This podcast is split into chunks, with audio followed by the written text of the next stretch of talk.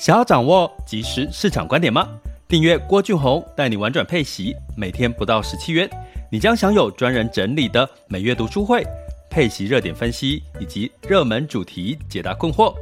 不论你想通过基金、E T F、美股或台股打造你的现金流收入，我们都能为您提供支持。点选资讯栏的订阅连结，了解更多。让我陪你一起投资理财。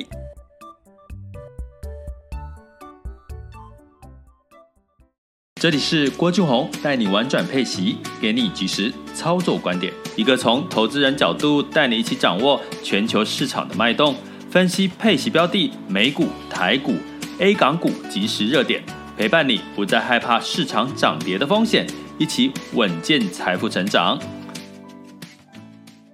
亲爱的学员，大家中午好，今天是二零二一年的一月六日了吼。那周四咯，再过一天周五齁，再撑一下，你又可以有两天的休假时间了，有没有很开心呢？呃，根据统计呢，我的频道很多 podcast 呢是在晚上差不多五点后九点收听的，也很朋友也很多齁。那如果你现在是在开车当中齁，或者是在这个我们的这个准备休息的状况齁，那也祝大家就是一切的平安顺心。那今天呢要来聊这件事情齁，自从我在上上集的 podcast 有跟各位齁聊到了这个十年期美债殖利率啦齁，基本上呢它要往上走才是健康的，可是在往上往上走的过程当中，它会带来的就是阵痛齁。什么阵痛呢？科技股的修正。那呃，在昨天的时候呢，十年期美债殖利率来到了 一点七 齁，就从之前我跟各位讲 一点四、一点五、一点六， 现在是 一点七， 当然今天有稍微回落了齁。那这个到 一点七 我有跟各位提过，这个数字呢都还是在一个合理跟健康的情况，不过如果到 一点九、一点八、一点九 大家可能要小心担心多一点，修正可能会这个增加频的幅度，或者是这个频率会增加。那这件事情为什么十年期美债殖利率又上升到 一点七 呢？是因为就是诶我有跟各位讲这一周的时候呢，哦、呃，这个有一个很重要的事情，联准会要公布十二月份他们开会的会议记录，结果这个会议记录呢在昨天周三公布出来之后，哇，全部的市场就吓了一跳，因为里面居然有提到说诶他们正在考虑要不要缩表哦，啊，缩表跟缩减购在不同哦，其实是不同哦。我们诶说，可能有些人会认为说，诶缩缩表不就是缩减购债吗？其实它是大不同的齁。那这个大不同呢是什么不同？我们简单的分类就是缩表是更激进齁，更积极齁。那缩减购债呢其实是比较缓和的一个做法齁。所以呢，如果用这个逻辑来想，缩表呢代表的是更积极的话，那当然美债十年期美债殖利率就往上走，那十年期美债殖利率往上走，就代表呃这个呃债券哈、哦、美债呢相对来讲殖利率升高，它有一定的吸引力，债券价格下跌啊、呃，那也让资金呢就有未来预期哦美元有升息的机会，资金又往这个呃美元流入哈、哦，所以美元会升值，美元升值的过程就会带来其他的像原物料的市场的一些压抑啦哈、哦。那原物料市场的压抑是好事还是坏事？大家来思考一下哈、哦。那当然在这段时间是好事，因为它代表通膨的压力会稍稍的减少哈、哦。所以讲到目前为止呢，大家可能可以稍稍的理解哈、哦，哎，通膨真的压力很大哈、哦，尤其美国哈、哦。那哪一个国家压力，其实每个全球压这个通膨的压力应该很大，只要有这个做到所谓的或大撒钱货币宽松这件事齁、哦。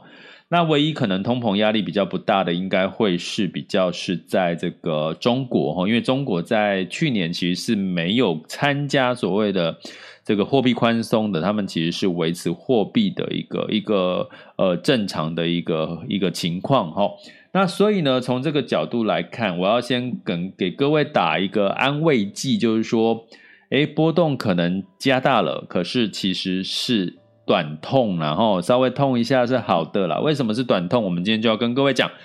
到底缩表缩减购债齁，它加速了货币紧缩的这件事情。那哪些类股修正多，哪些相对抗跌，可是呢呃，你还是可以解读它是一个短期的现象。我们昨天在这个我们前进美股直达车第二部已经有跟我们的学员讲过了，到有个时程点三月之前都还是可以谨慎乐观，那理由也跟我们的学员讲了，但呃，那三月之后要怎么做我也跟学员有提到了一些做法。那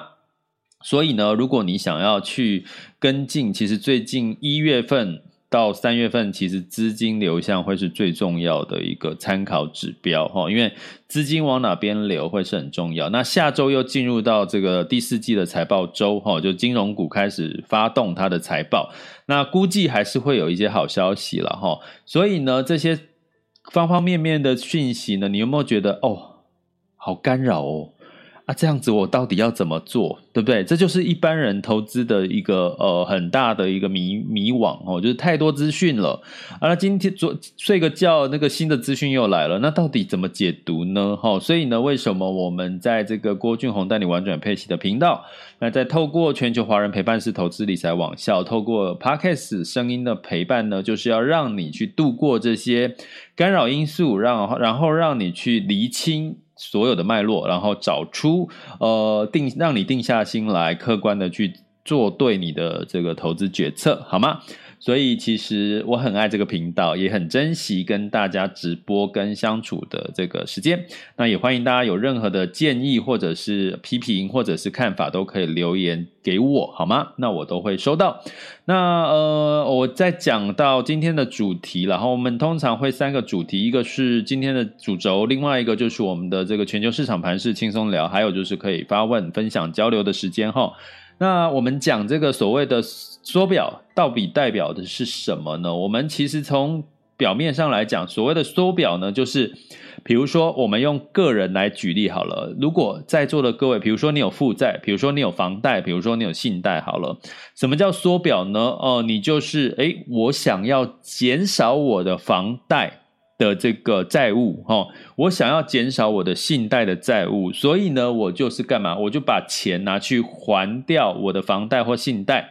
那这会让我的这个资产负债表相对来讲看起来比较健康，因为我的债务减少了、哦、我的成本、哦、利息成本或者支出就会减少、哦、所以基本上这就是缩表的一个概念。好啦，那对于这个美国政府来讲，什么叫缩表、哦、就是它就是要买回市面上流通的债券，那普遍来讲我们这边讲的债券是指公债、哦、他就会买回他的公债，那相对来讲、哦、卖出他手上的公债啦，更正、哦、他卖出他手上持有的债务、哦、或或呃，或者是他就不再买债了哈、哦，所以呢缩减购债是减少买债哦，哦减少买债，那缩表就是我要把我的债务降低，那我会做的动作就是我不再买债了，这是一个。第二个，我就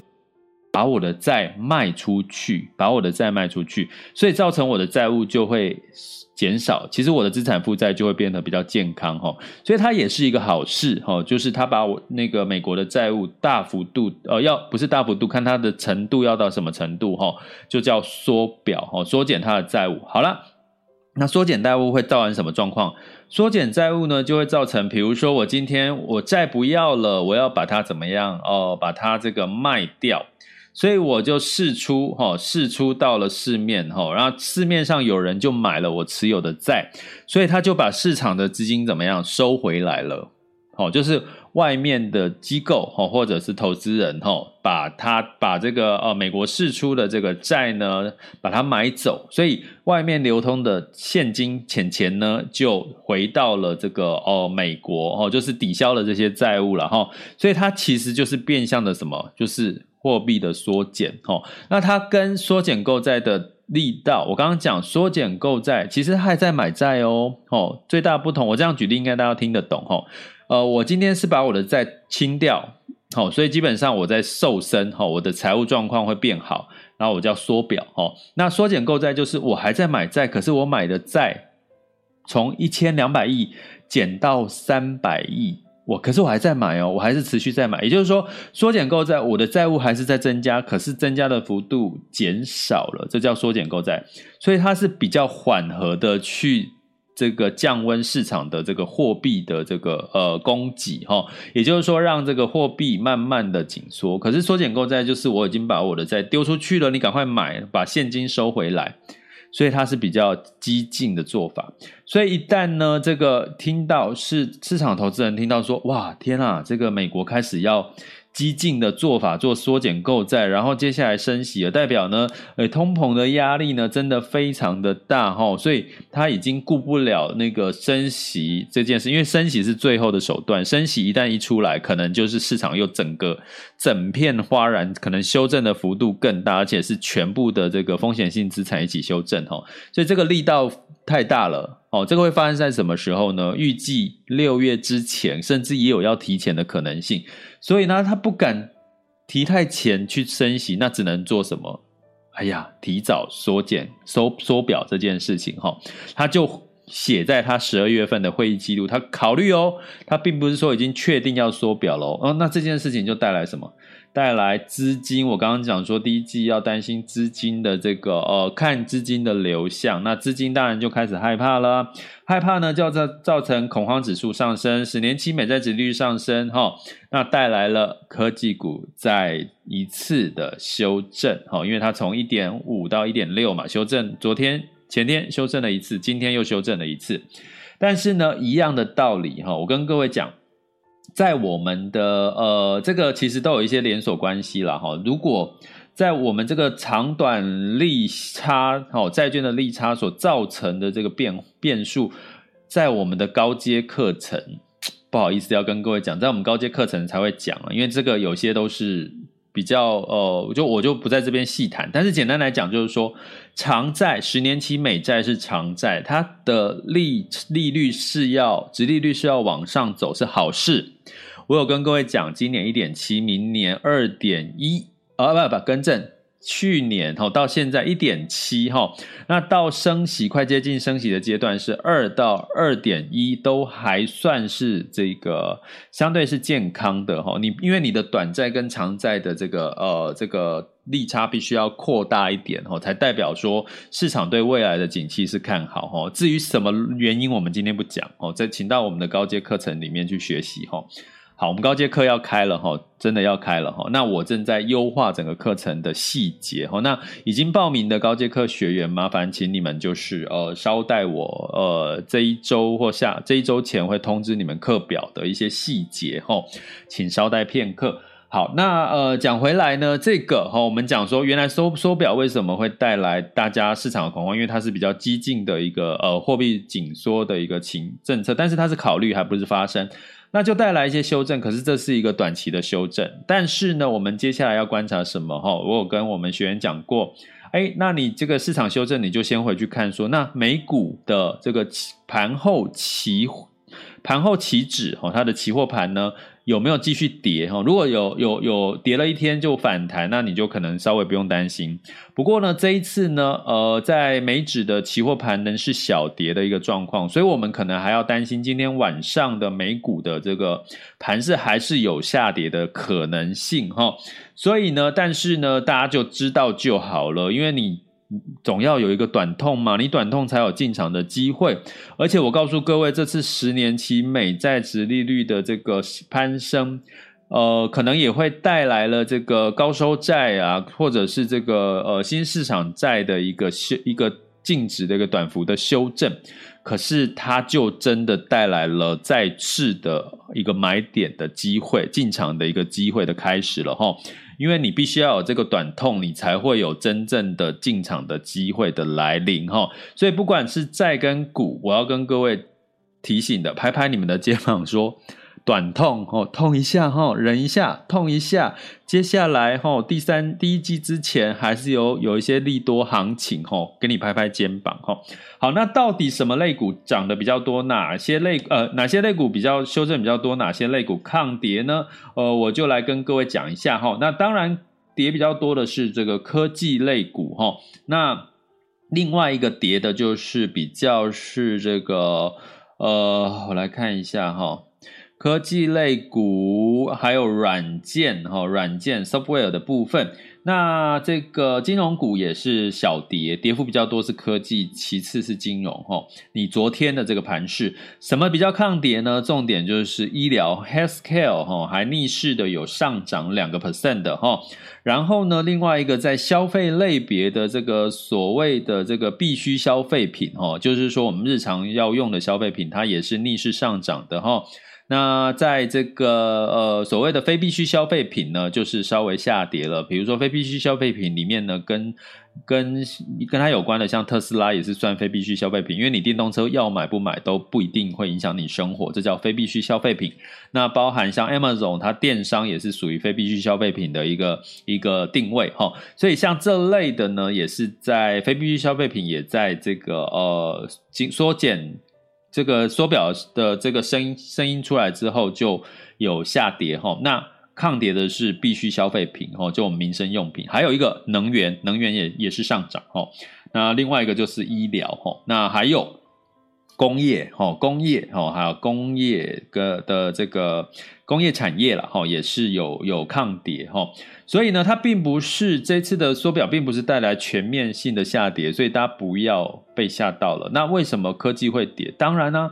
啊啊、理由我已经讲过好多次了，简单讲就是说呃，就是科技股总要有一个让它获利了结下获利了结下车的理由，然后修正了之后估值呃，到了一个合理的位置，你接下来就是再再往上走、哦、所以通常科技股会表现遇到殖利率呃，每十年期美债殖利率的时候，它会可能会呃急跌一下，然后反弹的力度诶也不见得小、哦、所以我们可以趁这个时候去观察呃这几天科技股的一个表现的一个情况。当然我要讲的是第下一周进入到财报周，第十二月的财报周呃第四季财报周二零二一年，相对的金融股开始发难、哦、金融股的应该财报也不错，第四季诶科技股消费财报应该第四季也都还不错、哦、目前看到的一些机构的数据，所以这个就是我们接下来的支撑点、哦、基本面还是有一些支撑的啦、哦、所以稍微痛一下、哦、给各位拍拍肩膀、哦、所以不用太担心、哦、这个市场并不是不好，升息并不是不好，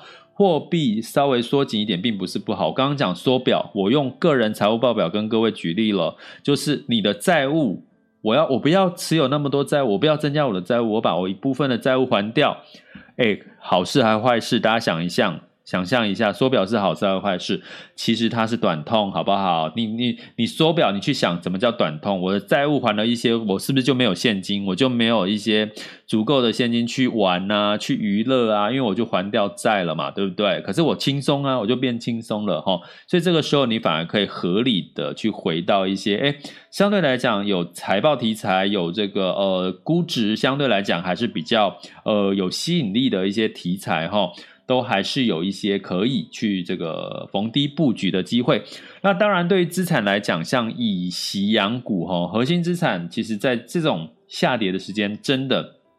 就是一个很好的一个呃加码的一个机会、哦、在这个时间点就是一个很好的加码的机会、哦、那但是要提醒各位，我们在讲的时间有效性都是在第一季第一季之后，其实我们整体的这个景气周期可能要做下一波循环了，台湾台股也是也在六月之后要做下一波循环了。至于循环怎么去因应呢，真的鼓励大家来参加我们的订阅课程、哦、点选我的这个、呃、头像或者 MixerBox 的赞助方案，或者是在我们的、呃、Podcast YouTube 跟脸书的平台的文字叙述里面的订阅连结点下去，就可以看到我们订阅的相关的一些呃细节、哦、欢迎大家加我们的订阅行列、哦、那所以我们结论就是它仍然是一个呃呃短痛的一个一个一个讯息讯号。那基本面、哦、第四季的财报还是会有亮点，然后呢它不是 普, 普遍性的全面下跌，所以呢相对今年二零二二年你还是可以布局一些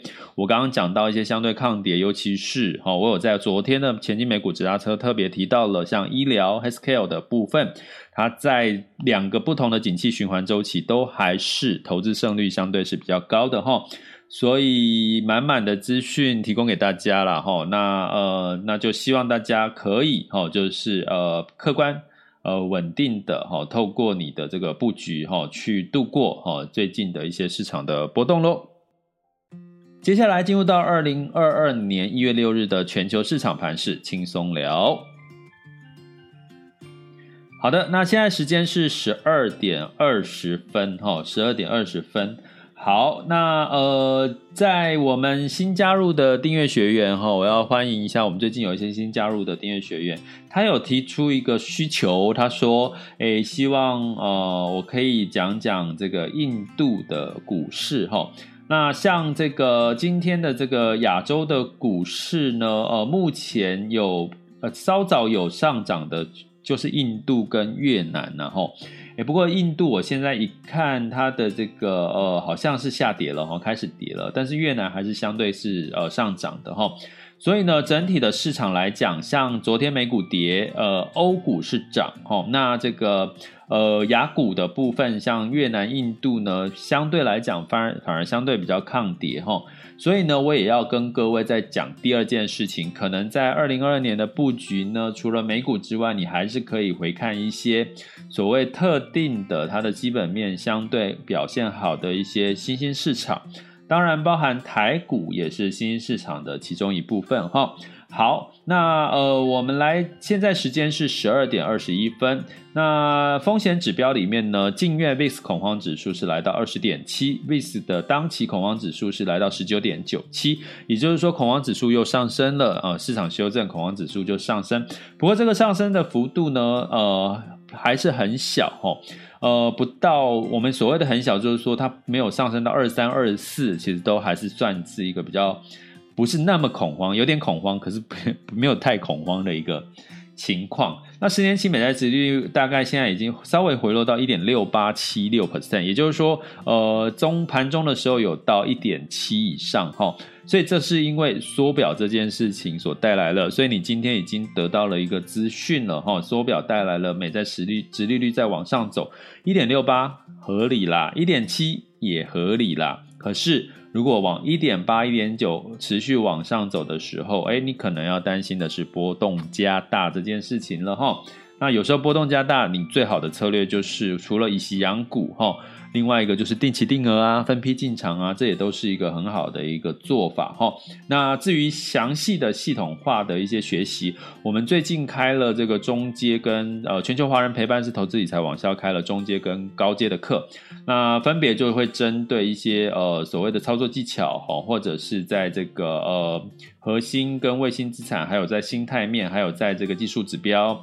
还有在这个投资胜率上面都有多做一些琢磨齁，所以大家可以去参考一下中高阶的课程。那我们的全球华人陪伴式投资理财网校的网址是 school点happy to be rich dot com， 那也欢迎大家加入我们的订阅行列，就是点选我的头像以及赞助方案，还有我们 Podcast、YouTube 跟这个脸书的平台的文字叙述里面的连结齁，都可以看到我们的订阅的详细内容，欢迎大家加入我们的订阅学员的行列。好，那在这个刚刚讲这个，因为紧缩购债的这个十二月的会议记录呢，会让这个市场呢担心会不会提早升息齁，还要缩表。道琼下跌 一点零七， S and P 五百、 纳斯达克跟费城半导体分别下跌了 一点九四、 三点三四 跟 三点二二， 所以科技股的纳斯达克跟费半其实是下跌了 百分之三 以上齁。这个急跌齁，急跌我们就通常在这个状况下我们不用特别担心，因为它不是因为有什么黑天鹅，是因为这个缩表的这个关系，所以我们观察今天晚上的这个美股盘势就相对比较重要，如果它止跌了，哦，那可能大家可以稍稍的宽心一点。那欧股反而是上涨的哦，那当然上涨的原因是呃，欧股能源上涨，基本上也有利于欧股了齁，所以泛欧六百上涨 一点三四， 德法英分别上涨 零点七、零点八一 跟 零点一四， 所以不再是美股涨欧股跌齁。那欧洲还有除了能源的市场之外，还有一个叫汽车制造业，呃，汽车的表现齁，缺货啦，缺缺库存啦齁，涨价啦，这些都带动了汽车的类股表现的还不错。所以呢多重资产齁，多重资产除了美股之外齁，我知道大家很爱一档，就是有美股纯美股的高美高收加美股齁，这个再加一点点的欧股，在二零二二年其实真的也许会比较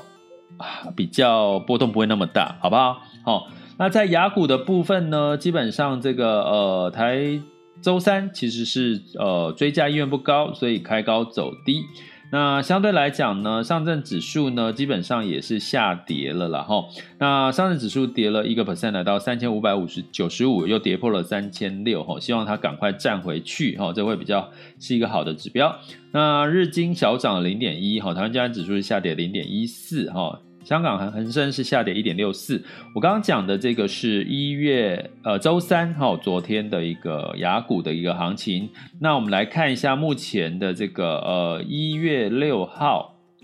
一月六号十二点二十五分的这个呃市场行情。好，那这个台湾加权指数是下跌了 一点零六 百分点、哦、来到了 一万八千三百零三 点、哦、那当然就是台积电跌 10, 10, 10块钱来到六百四十，跌幅是 一点五四 的影响。那普遍呢半导半导体类股包含航运股也都是下跌的。那在这个呃领涨的，我们来看一下台股相对带动上涨的，果然啊你大家知道，从我刚刚讲美股这个比较抗跌就是医疗嘛，还有这个能源相关，在台股的产业表现也是生技医疗跟这个油电燃气这类的工业这类的比较抗跌，所以都一样，所以这个是升息带来的一些产业的一些修正，所以基本上我觉得还是用单一的事件来看待就可以了。那这个上证指数呢呃，今天又跌了五点，来到了 三千五百八十九点五， 没有继续的站上 三千六百， 所以持续的关注，但是它的成交量一样是在万三亿的这个人民币的成交量，没有并没有缩小这个成交量。那恒生指数也是下跌 零点三六， 日经指数哦，日经指数也下跌了 二点四八， 哇，日经指数下跌的幅度，欧股上涨，日经指数反而下跌，所以日经目前的这个表现还是比较脆弱。南韩呢是下跌了 零点七四， 新加坡上涨了 零点五二。哦，在这边要提醒各位呢，就是呃，学员有一些有投资公债的，呃，最近真的稍微避开公债这个这个这个资产好吗？因为呃，升息缩表都会对于公债的价格下跌，因为公债价格下跌，殖利率才会往上走嘛，哈，稍微避开一下。那我现在看的这个 S&P 五百 跟纳斯达克的这个期指呢，下跌了，而且跌幅又稍微有点加深了哈，所以呢，呃，目前看起来晚上的美股可能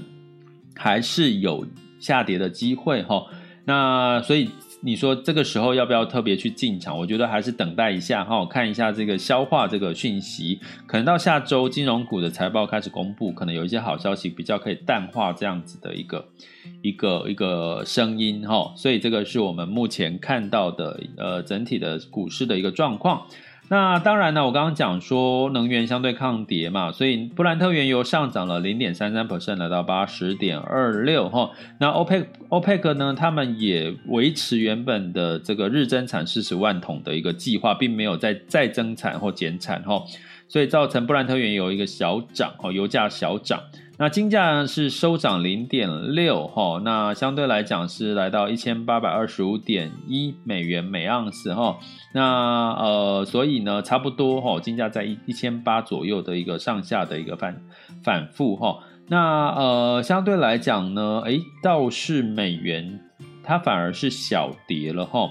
呃，美元小跌，巴拉巴拉巴拉巴拉巴拉，但在紧缩进口阵营。好，呃，目前美元指数来到 九十六点一九， 美元兑换台币是 二十七点七， 美元兑换人民币是 六点三六四、哦、那目前呢，呃，来观察一下，就是呃市场上面呢，到底对于升息这件事情的预期会不会让美元指数再有攀升的机会、哦、那目前美元指数维持在 九十六点一九， 并没有预期中的这个再继续强势，因为这个缩表了，代表有我们可以两个解读方向。第一个解读方向就是说，这个讨论要缩表这件事情可能只是讨论，可能外界很多人还是觉得预期它并不会真的缩表，预期它可能真的不会加速升息，所以美元指数并没有反映这个新高哦，并没有这个涨起来，所以代表可能这个呃缩减购债有可能是雷声大雨点小，只是说说而已啦。我们从美元指数的这个表现可以看出一些端倪啦，那当然是希望希望是这个呃是这样齁，就是可以比较呃温和的一个上涨，我们才可以抓着我们投资的节奏。那另外呢，美元指数没有上上升，也代表原物料会仍然有这个支撑上涨的空间。呃因为因为原物呃大家知道原物料的交易都是用这个美元交易，如果美元升值也会压抑这个原物料的价格齁，所以目前美元没有升值的情况下，的确呢也让这些原物料齁矿产的这个价格呢都稍微的在在呃往上走的一个情况齁，大概可以用这两个方向来判读一些汇市的一些状况。但是要提醒各位，今天晚上就你要安心一点，就是看今天晚上的美股行情是不是有止跌齁，然后看科技股有没有逆势反弹齁，这个都是一个很好的一个观察的一个指标。如果有逆势反弹，你就可以更安心一点。诶，如果没有止跌的话，诶，你可能要担心的是这个恐慌齁，恐慌指数升高的一些卖压在出现齁，但是我们就持续关注就好，它是一个单一的事件齁，它不是一个黑天鹅，所以就是提供给给各位参考咯。那接下来进入到我们的第三阶段、哦、就是可以分享交流提问的时间。所以呢，你可以在 MixerBox 的平台、哦、我现在其实也看得到 YouTube 平台的画面、哦、那如果你想要问问题的话、哦、都可以在上面、哦、就是呃提问、哦、然后呢呃诶有这个 YouTube 上面有有 Mark 跟打招呼齁，跟 Mark 打招呼一下齁。那如果呢你们想要分享交流，可以在 MixerBox 的举手按按下去就可以，呃，我就可以 cue 你上来，然后就可以分享交流。目前 MixerBox 平台在线的听众有两千一百三十几位，还有我们的 V I P 的学员，也欢迎你们。那呃，或者是如果你要发问、分享、交流，或者给我一些建议的话，那就欢迎大家就是到我们的留言区去留言齁。啊，那我看到了也会在直播或者在这个呃回复大家的留言，好吗？这里是郭俊宏，带你玩转配息，给你及时操作观点，关注并订阅我，陪你一起投资理财，我们下集见，拜拜。